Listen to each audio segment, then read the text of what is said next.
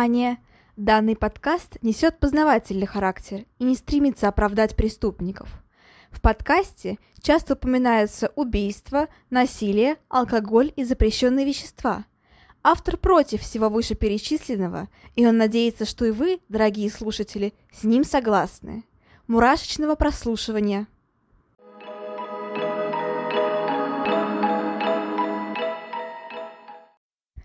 Всем привет! С вами снова Ульяна, и у меня такой довольный голос, потому что я наконец-то сдала ЕГЭ по русскому. Да, я все-таки это записываю в четверг, потому что в среду я готовилась, и у меня просто не хватило времени записать выпуск. Хотя всю информацию, в смысле подготовку к выпуску, я уже осуществила, так сказать, в эти вот несколько дней. Но в любом случае, зато у меня больше новостей, могу с вами поделиться чем-то большим. Uh, и да, я сдала русский язык, это тоже оказалось довольно, ну, не, не так прям сложно, как говорят. И это было довольно интересный опыт, это был, да, интересный опыт, вот так вот скажем. И в целом мне все очень понравилось, потому что очень были добрые, милые, ну, как сказать, наблюдатели. Ну да, это были наблюдатели, которые сидели вот в школе, ну, в классе, я имею в виду, и наблюдали за нами, за нами как бы это прям такая тавтология, ну да ладно. Uh, и в целом, вроде бы, и все задания показались довольно-таки несложными. Ну и вообще, короче, мне все понравилось, и я надеюсь, что будет очень высокий балл. Uh, но, кстати, это будет известно только через две недели, или две с половиной, или три недели. Ну, надеюсь, что через две недели, потому что, ну, ждать, типа, не так долго придется. А то, типа, ну, две недели это прям, ну, не знаю, ну, все равно долго, конечно потому что хочется уже побыстрее результаты, и вообще, чтобы все это уже побыстрее стало известно. И вот осталась в понедельник одна математика, ну, там база, поэтому, поэтому, да, как в том известном меме в ТикТоке, или где там, я ТикТок сейчас не особо смотрю, честно говоря, Uh, ну да, это база. Математика это база, поэтому там все не так сложно, и вообще все довольно приятненько, и там, по сути, все справочные материалы уже предоставлены. То есть эти вот самые такие самые занудные, самые длинные формулы, которым всем всегда учить лень, особенно тем, ну, кто идет на какие-то гуманитарные направления, э, все эти формулы уже даны, поэтому по факту даже ничего запоминать не надо, и просто приходишь и пишешь по этим формулам ЕГЭ. А, поэтому надеюсь, что все будет не так сложно. Я понимаю, что большая часть моей аудитории это люди, которые уже сдали ЕГЭ, но все-таки мне хочется поделиться, хочется рассказать, как все это было, но и наверняка вам, тем, кто уже сдал ЕГЭ, тоже вообще интересно, как это сейчас все происходит. И вообще, в принципе, те, кто не сдавал ЕГЭ, я знаю, такие тоже есть. Кто родился, кто закончил школу раньше того, как, э, как начался ЕГЭ, Э, я знаю, что вам, наверное, тоже немножко интересно, как вообще все это, все это происходит. В общем, э, не пугайте своих детей, если они у вас есть, и если они у вас будут скоро сдавать ЕГЭ, не пугайте их, это не так страшно, как говорят. По крайней мере, досрочный экзамен точно. Это не так страшно, как говорят, тут прям стопроцентно. И вообще волноваться не стоит. Просто, просто не то чтобы забить надо, но просто нужно готовиться и не волноваться. Вот самое главное. То есть, по-моему, в принципе, самое сложное на этом экзамене для многих бывает это успокоить свое, свое волнение, потому что оно, понятное дело, присутствует, но я вот вообще не волновалась. Ну, у многих просто присутствует такое сильное волнение. Я знаю, что вот у нас многие в группе тоже, ну, сильно волновались тоже перед экзаменами, и вот в понедельник будем сдавать все тоже будут нервничать, э, но я вот сейчас понимаю, что да, я, наверное, там буду как такой успокаивающий фактор, ходить всем говорить, что все хорошо, все нормально. А, в любом случае, все будет хорошо. Просто я рада, я довольна, сдала ЕГЭ. Дальше уже не важно, что. Дальше, ну, понятно, что подготовка к проектам, всему прочему. Но это уже будет попроще, это будет то, что мне очень нравится. Поэтому я это буду делать с большим удовольствием. А, ну и, конечно же, записывать подкаст. Куда я без подкаста про маньяков? про убийц серийных и, серийных и прочее, прочее, прочее. Кстати, я планирую сделать проект, э, ну вот, на геймдизайн. Э, никто не берите мою, мою идею, если кто хочет тоже поступить на геймдизайн. Но я планирую замутить что-нибудь, либо какую-нибудь uh, карточную игру, либо, ну, в принципе, какую-нибудь настолку, либо какую-нибудь компьютерную игру именно про маньяков и убийц, какой-нибудь детективчик замутить. А, по-моему, это будет очень интересно в целом, и надеюсь, у меня что-то получится. Возможно, я что-то буду рисовать. А, если так, то я точно уже стопроцентно сделаю группу на этот раз ВКонтакте. Инстаграм все накрылся медным тазом. Ну, я знаю, что можно сидеть через VPN, но, честно говоря, во-первых, мне лень этот VPN постоянно включать и выключать, потому что с ним не работает мой любимый кинопоиск с VPN. А без VPN не работает Инстаграм. Поэтому я приняла решение и сделала выбор в пользу кинопоиска. Поэтому Инстаграм я удалила, и едва ли там что-то буду уже выкладывать, но если только он каким-то чудом опять не откроется. Ну, кстати, сейчас нужно же упоминать, что это организация или что это признано экстремистской в России, и Facebook в том числе. И, кстати, ну, в каком-то роде я согласна, потому что, ну, потому что то, что они призывали делать с русскими военными, я понимаю, что там они всеми способами оправдывались, что это якобы не про людей, там, ну, в смысле, не про мирных жителей, там, не про каких-то, не знаю, просто каких-то мимо, мимо проходящих русских, мол, это все про вот военных именно. Ну, какая разница? Военные, это, во-первых, это наши ребята, это наши люди. Какого права вы имеете их оскорблять? Даже пускай только на территории Украины, как бы тем более на территории Украины. То есть это и так... Э, я знаю, что меня тоже слушают из Украины, но вот я говорю, так как у меня дедушка с Украины, то я знаю, о чем я говорю. При этом у меня дедушка с Западной Украины, то есть я вдвойне знаю, о чем я говорю. Поэтому, ну, я понимаю, что там сейчас творится, и вот такие вот призывы, что разрешают э, украинцам как бы оскорблять русских военных, это, конечно, ну, вообще как-то не в какие рамки. То есть уже после этого заявления я смело ударила Инстаграм и прекратила им пользоваться, потому что, ну, что-то как вообще желание полностью отпало.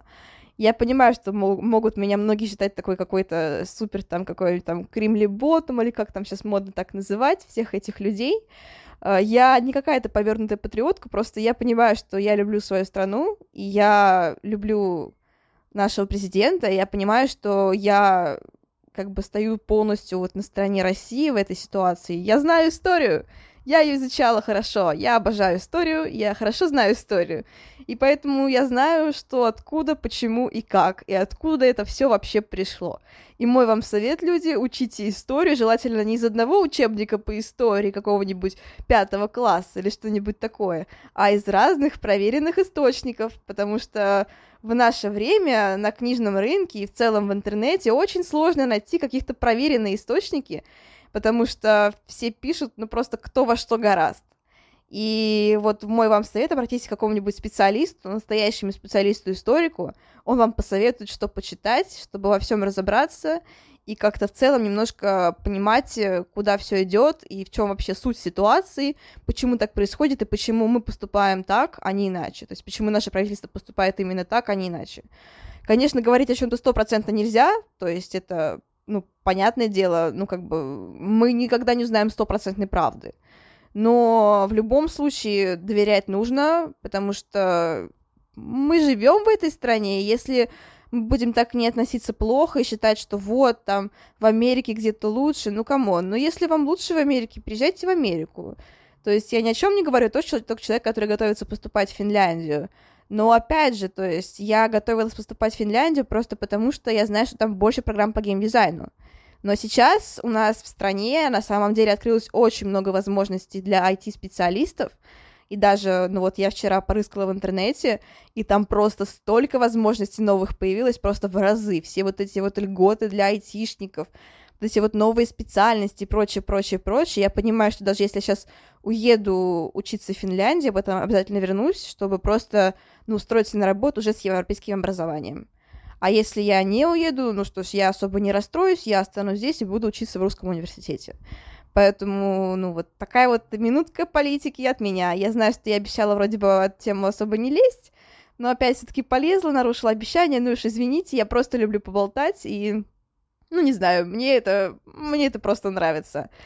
И, кстати, сегодня у нас будет такая возможность еще поговорить об этом, потому что сегодня такая довольно противоречивая тема, и вообще это я все не зря завела весь этот разговор, потому что сегодня у нас эм, такой убийца серийный, как Михасевич, Геннадий Михасевич, но не в этом соль, то есть, точнее, в нем, понятно, что про него будет идти речь, но кроме него пойдет речь о таком э, экземпляре, если так можно сказать, как э, Живнирович. Или Живнирович? Нет, это Живнирович все-таки, Живнирович, э, который по своей, так скажем, специфике очень, очень противоречивый человек, который, в принципе, не должен работать в такой структуре, как полиция, ну, милиция на тот момент. и, в принципе, не должен работать в каких-то госорганах, но, однако, этот человек работал там, и я знаю, что многие люди, э, когда говорят о плохой работе полиции, приводят пример именно Живнировича, потому что это вот наглядный пример, как делать не нужно. Но, однако, опять же, этот вот, э, это дело, оно не может быть односторонним, и как бы всю вину накладывать только на одного Живнировича тоже нельзя. Потому что я вам расскажу про другую сторону дела, когда действительно многие, многие ребята, работающие в органах, они очень хорошо сработали, и в целом благодаря ним только Михасевич был пойман. То есть понятно, что Живнирович, он говнюк, мягко говоря, говнюк. И то, что он так легко отделался, я понимаю, что многие сейчас не поймут, о чем речь, но во всем разберетесь, это такая небольшая тоже интрига. То, что он так легко отделался, это как бы, ну, немножко так подгорает, короче, всех, когда они узнают об этом. Но с другой стороны, вы подождите подгорать, потому что есть другая сторона дела, которая ни в коем случае не оправдывает Живнировича, но она оправдывает тех ребят, которые работали в полиции и которые на самом деле хотели раскрыть это дело, и которые всеми силами старались раскрыть это дело, и которые смогли наконец-таки его раскрыть. И, как я уже говорила, только благодаря этим ребятам был пойман такой человек, как Михасевич. Итак, Геннадий Модестович Михасевич. Кстати, я знаю, что, наверное, не время сейчас для отступлений, но а, есть такой чел Модестов, он... я не знаю, к чему это было сказано, но, в общем, он очень круто пишет про серийных убийц и маньяков. В целом он пишет про СССРовских убийц и маньяков. И, а, внимание, это не реклама, но я нашла, нашла книгу его на Storytel, на Storytel, да, и это была она в электронном формате, в общем, я ее прочитала с большим удовольствием, и уже давно, да, ну, сколько я была зарегистрирована назад, я не помню, сколько, может быть, года два назад, ну, где-то так. В общем, я в это время прочитала как раз-таки Модестова, и там на самом деле очень круто написано все, но это я сейчас не знаю к чему. В общем, э, Геннадий Модестович Михасевич. Он родился в 47 году, естественно, в 1947 году. И это было то время, послевоенный, как вы понимаете, тяжелая жизнь. И по классике у него тоже была тяжелая жизнь. Ну, то есть, э, как у многих маньяков, у многих серийных убийц, насильников и прочих отвратительных людей, детство Михасевича было довольно-таки тяжелым. А, почему? Потому что его отец э, был пьющим алкоголиком, и в целом детство у него было не особо хорошим. Uh, итак, что еще интересно, что, ну как, это не очень, конечно, так, наверное, корректно говорить, но в целом uh, он убил 36 девушек, женщин, ну точнее как 36, доказанных 36. Сам он признавался в 42, насколько я помню, да, в 42 и э, в 43, по-моему, да, в 43. И э, вот эти вот убийства уже не, не смогли доказать, но, наверное, есть э, такая, не знаю, есть, наверное, вероятность ему верить, потому что он не слишком много превысил количество того, что доказано, и в целом, ну, 43 это не 143, как мы понимаем, то есть это очевидно, что нет, наверное, 143 это слишком много. Но 43, почему нет, вполне, тем более он такой довольно был, ну, продуктивный маньяк, не знаю, можно ли так сказать, ну, продуктивный, плодовитый, не знаю, наверное, да, можно так сказать. Um, да, ну, в общем-то, как я уже говорила, родился он не совсем благополучной семье. Отец у него uh, пил. Кстати, родился он на территории, ну, СССР, бывшей Беларусь, ну, как нынешней Белоруссии, бывшего СССР. Вот так вот то я неправильно сказала. Кстати, привет всем белорусам, я знаю, что вы меня тоже оттуда слушаете. Как вы там? Держитесь? Э, спасибо, что вы с нами. Я очень вам благодарна. Теперь летом будем ездить, короче, к вам. Кстати, тоже хорошо, почему нет? Я люблю Белоруссию. Э, итак, э, продолжим про Михасевича. Сосед... Э, он э, был довольно-таки необщительным, стихим ребенком. Со сверстниками у него дела не складывались, друзей у него не было, и они над ним издевались. Uh, да, после школы. Про школьные годы известно на самом деле не очень много, но то, что он был тихим вот и таким не особо открытым мальчиком и незаметным, это да. То есть каких-то особых данных про его школьные годы не сохранилось. Uh, после школы он попал в армию под призыв, но там он не смог служить, потому что у него был гепатит обнаружен, И он э, получил, так сказать, э, ну как это можно назвать, э, короче, отстранил, он был отстранен от армии. И да, после этого он решает, что неплохо было бы устроиться на работу, и в 70-х годах он обучается специальности по техническому обслуживанию машин, и также учится ремонту различного оборудования. И, кстати, он трудится на каком-то сельскохозяйственном предприятии довольно успешно, потому что вот как коллеги о нем отзывались, и в принципе, что его, его фотография была повешена на, на доску почета, то есть он был довольно-таки значимым сотрудником, довольно-таки хорошим сотрудником, и кроме того, он был членом коммунистической партии, ну, как, наверное, многие в то время, в принципе, и тоже это как бы придавало ему такой вес, то, что он весомый член общества, что он довольно тихий, спокойный мужчина, хороший мужчина, и у этого хорошего мужчины была обратная, очень темная сторона. Почему? А, начнем с того, что у него была девушка. И эта девушка, ну, в общем, у него с ней не сложилось. Она его бросила по каким-то неизвестным... Ну, мало ли, почему девушка решает бросить парня. Ну, наверное, он просто ей не подходил. Ну, зачем искать этому оправдание? Ну, это, ну, типа, просто не подошел человек. И после этого Михасевич очень сильно разозлился, и обычный бы человек что сделал? Пошел в бар, напился, я не знаю, переспал бы с другой женщиной, там, еще как-то, не знаю, камень, камень ей кинул в окошко, это уже, ну, тоже, не, не делайте так, мужчины, но в целом, то есть, что бы он сделал? Ну, вот, мы, обычный мужчина поступил бы именно так. Может быть, там, впал в депрессию на пару месяцев, ну, максимум. А, Михасевич решил, что он очень умный, и решил пойти по своему пути. Что он решил сделать? Правильно, он решил, что будет убивать. А, в 1971 году он решил, что пора бы начать свою кровавую карьеру. И он... А, сначала он хотел что сделать? Сначала он хотел самоубийца. Он решил, что все, его бросила девушка, жизнь окончена, пора вешаться. Он даже взял веревку, а потом шел-шел, увидел какую-то прохожую даму, незнакомую ему, и решил, а что это я буду за бабы вешаться, пусть лучше они вешаются из меня. Ну, или как- как-нибудь так, это недословно его, конечно, мысли и слова, это я, так сказать, импровизирую, но в целом его мысли были таковы. То есть есть, есть официальная реплика, что он там говорил, но в целом смысл такой, то есть э, лучше, чем я умру, пусть умирают они. И он э, решил, что эту незнакомую девушку ему нужно задушить. Э, несмотря на то, что у него была с собой веревка, он задушил ее руками и оставил тело. Э, далее, следующее уже нападение э, в 29 октября 1971 года. То есть, как мы видим, перерыв между первой и второй совсем реально небольшой. То есть тот же год, такой же, так скажем, почерк, он решает, что стоит еще попытаться напасть на девушку и задушить ее, потому что ему в первый раз очень понравилось, он понял, что испытывает какие-то такие очень классные ощущения и чувства. И он решает, что стоит напасть на еще одну девушку посмотреть, что будет.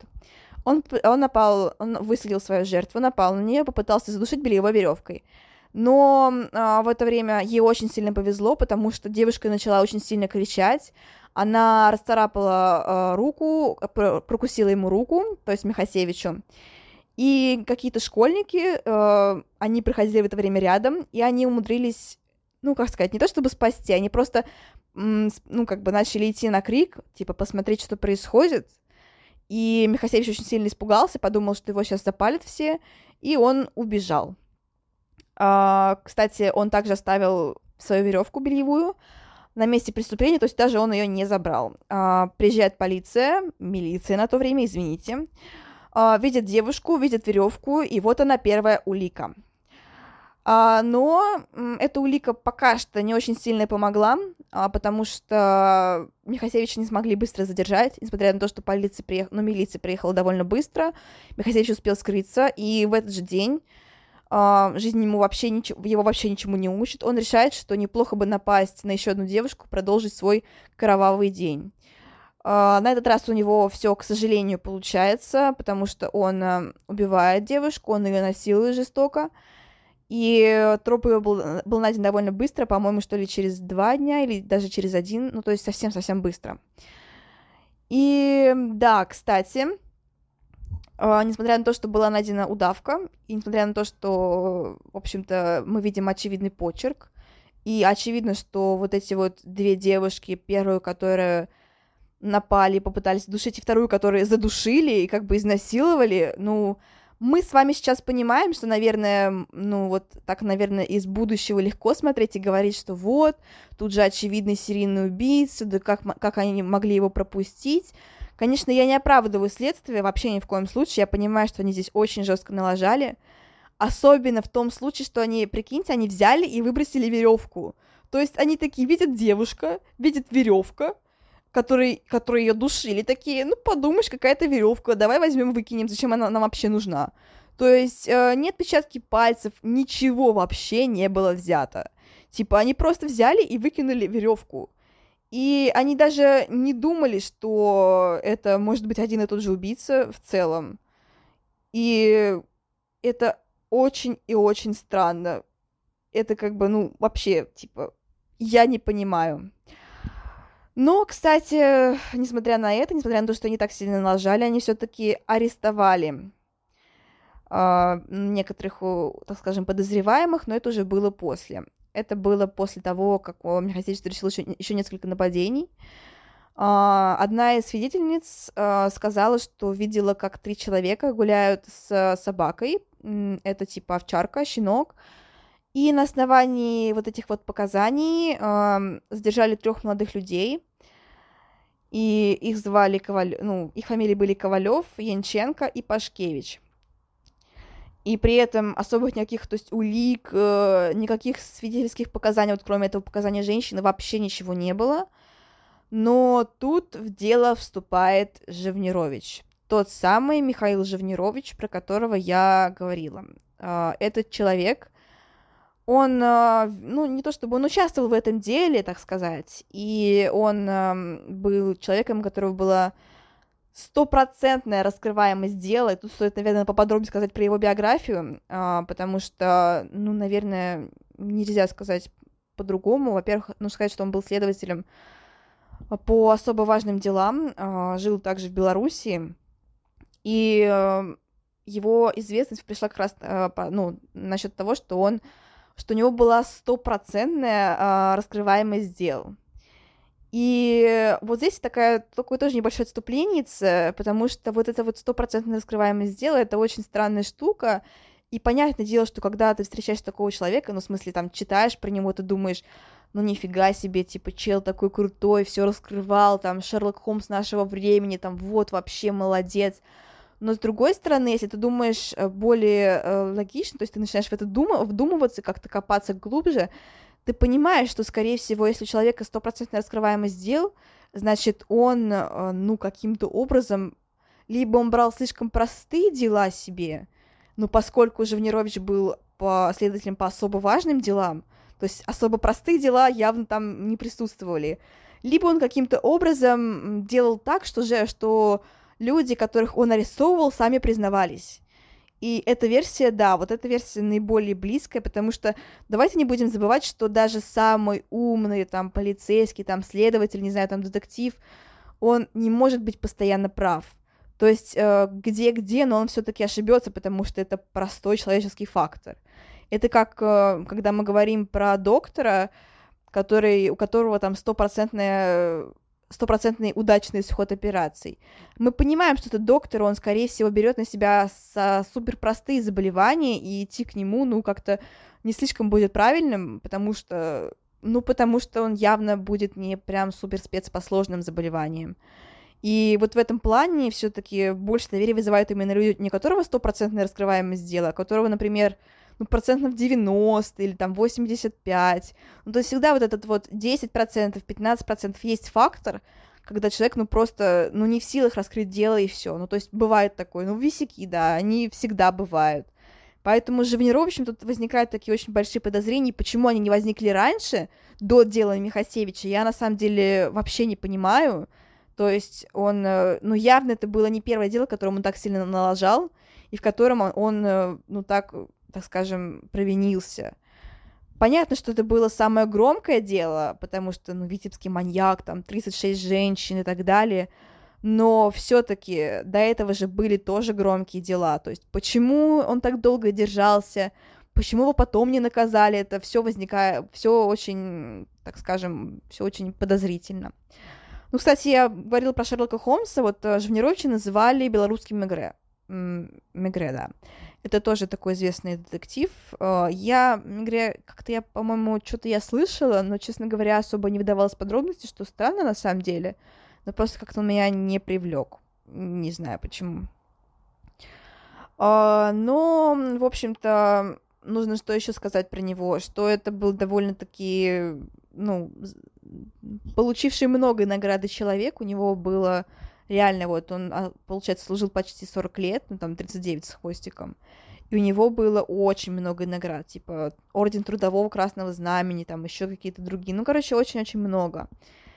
И вот, наверное, это все, в принципе, что вам стоит знать про Михасевича, про его биографию, но, думаю, рассказывать нет смысла это не очень интересно. Понятно, что он, он убийца. Можно сказать так, да, он убийца, он настоящий, настоящий убийца.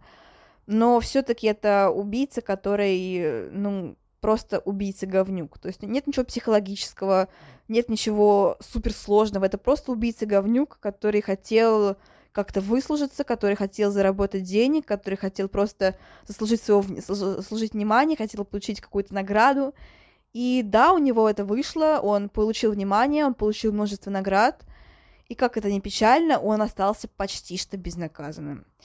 Но продолжим про вот, этот вот, про вот это вот резонансное дело, потому что, потому что этот самый Живнирович, он э, э, проводил, так скажем, допросы Ковалева, Янченко и Пашкевича, и, естественно, молодые парни, они, ну, были напуганы, они очень сбивались, они путались как-то, они, ну, в целом были не в себе, потому что, ну, come on, их задержали непонятно за что, ну, как понятно за что, но в целом они же были невиновны, понятное дело, что они очень сильно боялись. И при этом Живнирович, он говорит, ну, говорится про то, что он их как-то унижал, оскорблял, даже чуть ли не пытал, и при этом говорил о том, что якобы если они не сознаются в убийстве, то он их всех э, казнит, то есть отправит на смертную казнь. И да, ему удалось, то есть он выбил, выбил показания из Ковалева и Янченко, то есть Пашкевич стоял на, на своем до последнего. Uh, да, им не смертную казнь, то есть уже хоть что-то, но uh, им дали 15, 12 и 2,5 года. Да, это очень-очень много, и в целом для парней, которые невиновны, это, ну, то есть, и они молодые, то есть 15, 12, 2,5 года, это, ну, это минус вся жизнь. Давайте будем честны, то есть тот самый период, когда ты устраиваешься на работу, ты создаешь семью, ты как-то выходишь в жизнь, ты заявляешь о себе, ты как-то строишь свое место в обществе. Все это по факту им было не дано, потому что, ну, вот все эти года они просто пропали. Понятно, что потом их там, ну, тоже амнистируют всех, но это же какой просто стресс, и все равно это навсегда останется в их душах, и понятное дело, что это, ну, просто немыслимо. А, а в это время Михасевич живет вполне себе счастливой жизнью. То есть в то время как ловят невинных парней, судят и все такое, а, в то время как а, бесчинствует э, Живнирович, в это время Михасевич живет вполне себе обычной жизнью. Он, как я говорила, уже устраивается на работу, и в целом он живет хорошо и продолжает э, убивать. Он женится даже, кстати, и живет, у него рождаются дети. Потом он после говорил, что типа, что он жену на самом деле не любил, и то, что он вообще с ней особо не общался. Uh, тоже, кстати, интересный момент, потому что он говорил о том, что uh, жену он чуть ли там не два раза задушил, но вовремя сдержался. Почему, неизвестно, вот просто вовремя сдержался. И он говорил про то, что по, кроме как по бытовым вопросам, кроме, ну, ничего с ней не обсуждает. То есть просто они как, как будто бы соседи такие. И в 81 году uh, у Михасевича случается счастье. Он покупает себе машину, автомобиль, да, автомобиль в студию, да. Ладно, простите. А, он покупает себе автомобиль, и это запорожец. И в это же время он как-то меняет свое поведение в плане убийств. Он решает, что теперь он будет убивать немножечко по-другому. Он а, сажает девушек в свою машину, и после этого он их убивает. То есть он подвозит попутчиц, которые там просят подвести их или что-то такое, он сажает их в машину и после этого убивает. Да, тоже ужасно. И следствие продолжается, то есть он убивает, продолжает убивать. Вот, как я говорю, в целом он убивает 36 женщин, но, возможно, больше. То есть сколько было на самом деле, особо неизвестно. Потому что кого-то не нашли, кто-то, возможно, по другим делам. Ну, то есть там реально вот запутанная история. И вот, как мы знаем, все вот эти вот показания маньяков, то есть там есть доказанные жертвы, а есть сколько предполагается. И понятно, что число предположений гораздо-гораздо больше. И тут нужно сказать, как проходило вообще в целом следствие. То есть про Живнировича мы уже сказали. Давайте поговорим про нормальных ребят, которые реально хотели поймать убийцу, которые понимали, что это совершает один человек, и которые понимали, что сажать невинных больше, ну, как бы нет сил. То есть, что это уже какое-то просто адское месиво такое происходит. И а, Николай Игнатович, он первым предполагает, что это все совершает серийный убийца, что это один человек. И да, он добивает э, свою точку зрения. И, кстати, вот тут стоит сказать про положительную сторону, потому что во время следствия было раскрыто очень много побочных дел. Ну вот всякие вот эти вот какие-то драки, кражи, пропавшие без вести люди, там ограбления и прочее, прочее, прочее, э, какие-то нанесения физических, э, тяжкие телесные ну, преступления, повреждений и так далее. То есть было раскрыто очень много побочных дел. Это обратная сторона медали, когда вот эти вот поиски долгие преступника, они заканчиваются, ну вот, каким-то таким взрывом, так скажем, в других делах. И здесь же можно сказать, что да, это было на самом деле, то есть это не какие-то такие подставные люди, нет. Это были реальные преступники, которых поймали во время следствия, которых э, судили и правильно наказали. То есть, да, с одной стороны, мы имеем э, Живнировича, который сажает невинных, а с другой стороны, мы имеем э, нормальных ребят полицейских, которые хотят раскрыть дело и которые раскрывают в это время всякие возможные дела благодаря вот поимке Михасевича. То есть все вот эти вот данные, когда они собирались это все, это все, конечно же, очень сильно помогло, так скажем. Итак, мне снова звонили, ну, в общем-то, ладно, не суть. Я не знаю, почему мне постоянно звонят во время подкастов это просто какой-то ахтунг, потому что как только я начинаю записывать, мне начинают названивать. Это просто какой-то кошмар и ужас. Ну ладно, продолжим, на чем я там остановилась. Кажется, на том, что э, много раскрыли в это время. И да, это, было обратно, это была обратная сторона медали, хорошая сторона медали, потому что на самом деле раскрываемость именно в хорошем смысле повысилась не за счет каких-то невинных жертв, а вот именно за счет реальных преступников, которых поймали и которые отсидели свой, свой положенный срок. И в целом, конечно же, это хорошо. Uh, Михасевич тоже в это время, конечно, не бездействовал. Он uh, решил, что он такой супер классный, супер умный чувак и сможет всех обмануть своим письмом. Uh, он решает, что очень круто отправить в газету а, письмо, якобы от некой, некой антисоветской организации, которая называется «Патриоты Витебска». А, да, где он признается, что вот он сваливает всю вину именно на эту организацию и говорит о том, что это вообще вот э, все это совершают они, якобы, что это вообще как бы не он, не один человек, ни в коем случае не верьте и тому подобное. А, и вот это была его ошибка после следующей ошибки его раскрывают. Ну, то есть, э, если бы он прислал только одно письмо, в целом, наверное, бы его не поймали. Но он совершает э, еще одну ошибку, потому что когда он убивает двух женщин после этого письма, он оставляет, э, ну, так скажем, в одной из жертв, ну, во рту у нее, ладно, так, наверное, будет менее кринжово, что ли, а, во рту одной из жертв наставляет записку, где опять говорит про этих самых патриотов Витебска и обвиняет в том эту жертву, что якобы вот она была коммунисткой, поэтому ее убили. А, тут берется за дело опять следователи. А, они вычисляют по почерку Михасевича. в это время, конечно, очень всего много, то есть э, там было несколько тысяч буквально мужчин, все были обследованы на предмет ну, вот, э, вот, вот почерка. И да, а, почерк Михасевича совпадает. То есть это был чел, который считал себя супер умным, но при этом не догадался подделать свой почерк. То есть, э, ну, конечно, я знаю про то, что, типа, самые вот лучшие вот эти вот, как они называются, графологи, чуть не назвала их графоманами, графологи, наверное, что они могут э, вообще, в принципе, любой почерк вычислить. Я имею в виду не те, которые там гадают по почерку, там выясняют личность человека по почерку.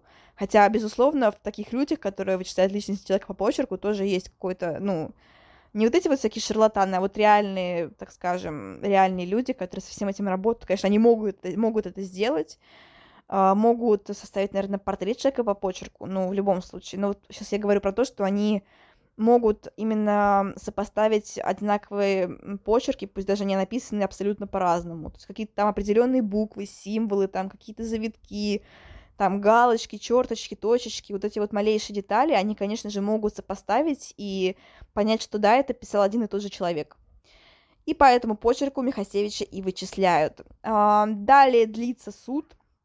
А, суд довольно долгий, суд довольно упорный. А, его признают вменяемым. Тут даже вопросов вообще нет, то есть э, даже вот спорить я не буду, потому что, ну, тут очевидно, что он был вменяемым. Он совершал убийство в полном, не знаю, в полном рассудке, он замышлял эти убийства, он... А, вот это вот был у него тот самый почерк, когда он его менял, когда он пытался запутать следствие своими тупыми письмами, да, они реально, ну вот, come on, они реально тупые, ну то есть кому в голову взбредет писать вот такие вот тупые письма? Он же не Джек Потрошитель и не Зодиак. Это, ну, просто чел, который решил, решил, решил, что вот он тоже такой крутой, будет писать письмо, его никто не поймает. Но нет, его поймали по этому самому почерку.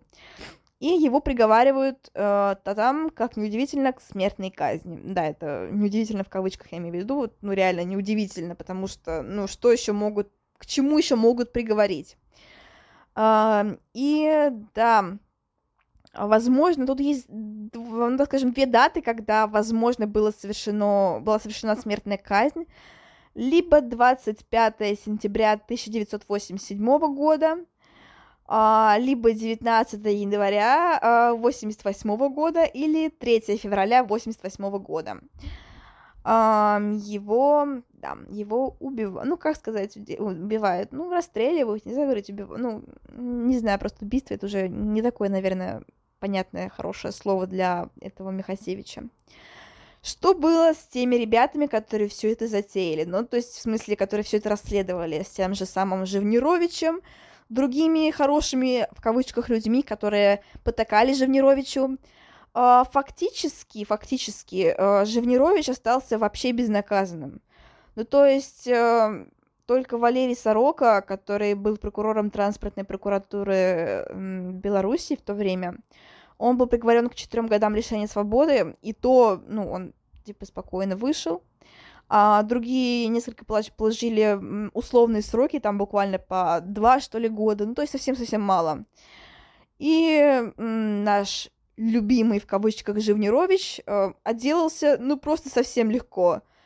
То есть э, просто его, понятное дело, отстранили, но при этом уголовное дело было прекращено, там, по-моему, была, было 70-летие Октябрьской революции, и, типа, в честь праздника ему дали амнистию, то, что вот там помиловали, Жив... помиловали Живнировича.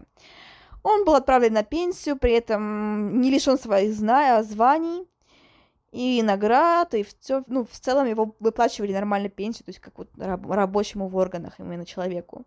Но, кстати, счастье продолжалось недолго Жунировичу, потому что вообще вскоре после этого, по-моему, там что ли через годик, он э, умер. Ну, просто умер. Ну, да, вот случается с людьми, они умирают.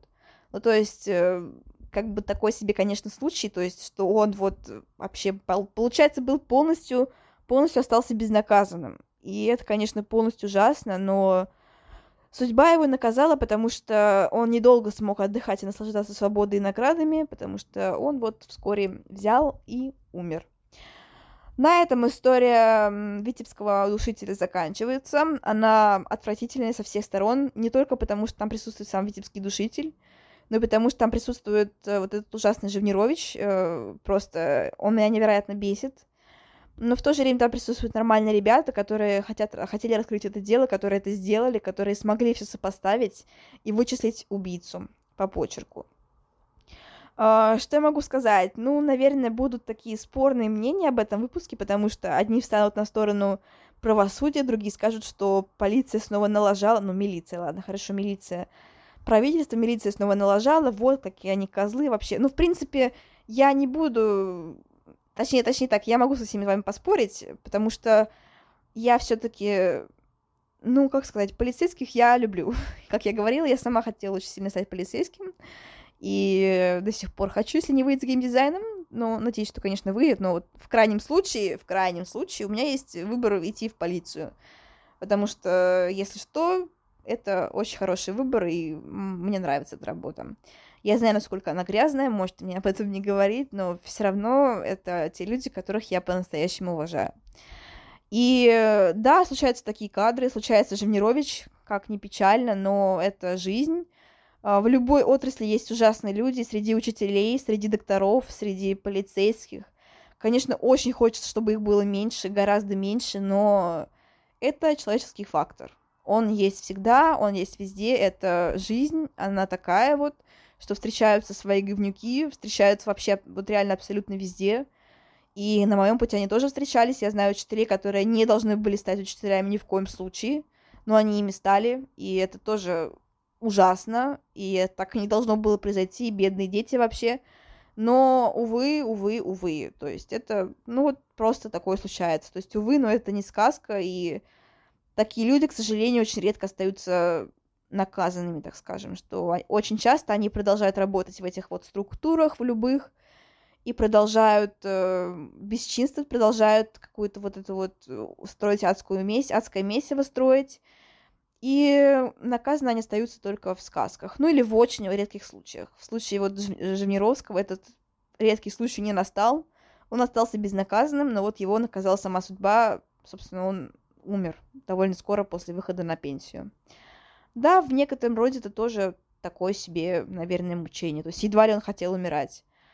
И стоит также сказать, что из-за Живнировича, вот почему вообще, конечно, я сказала про этих вот э, несчастных ребят, но в целом э, на счету Живнировича было очень много ужасного, потому что за преступление Михасевича он, он, он и его ребята, ну, в плохом смысле слова, были осуждены 14 человек, и один человек э, был расстрелян, а, другой, э, другого посадили на 15 лет, и еще один ослеп в местах лишения свободы.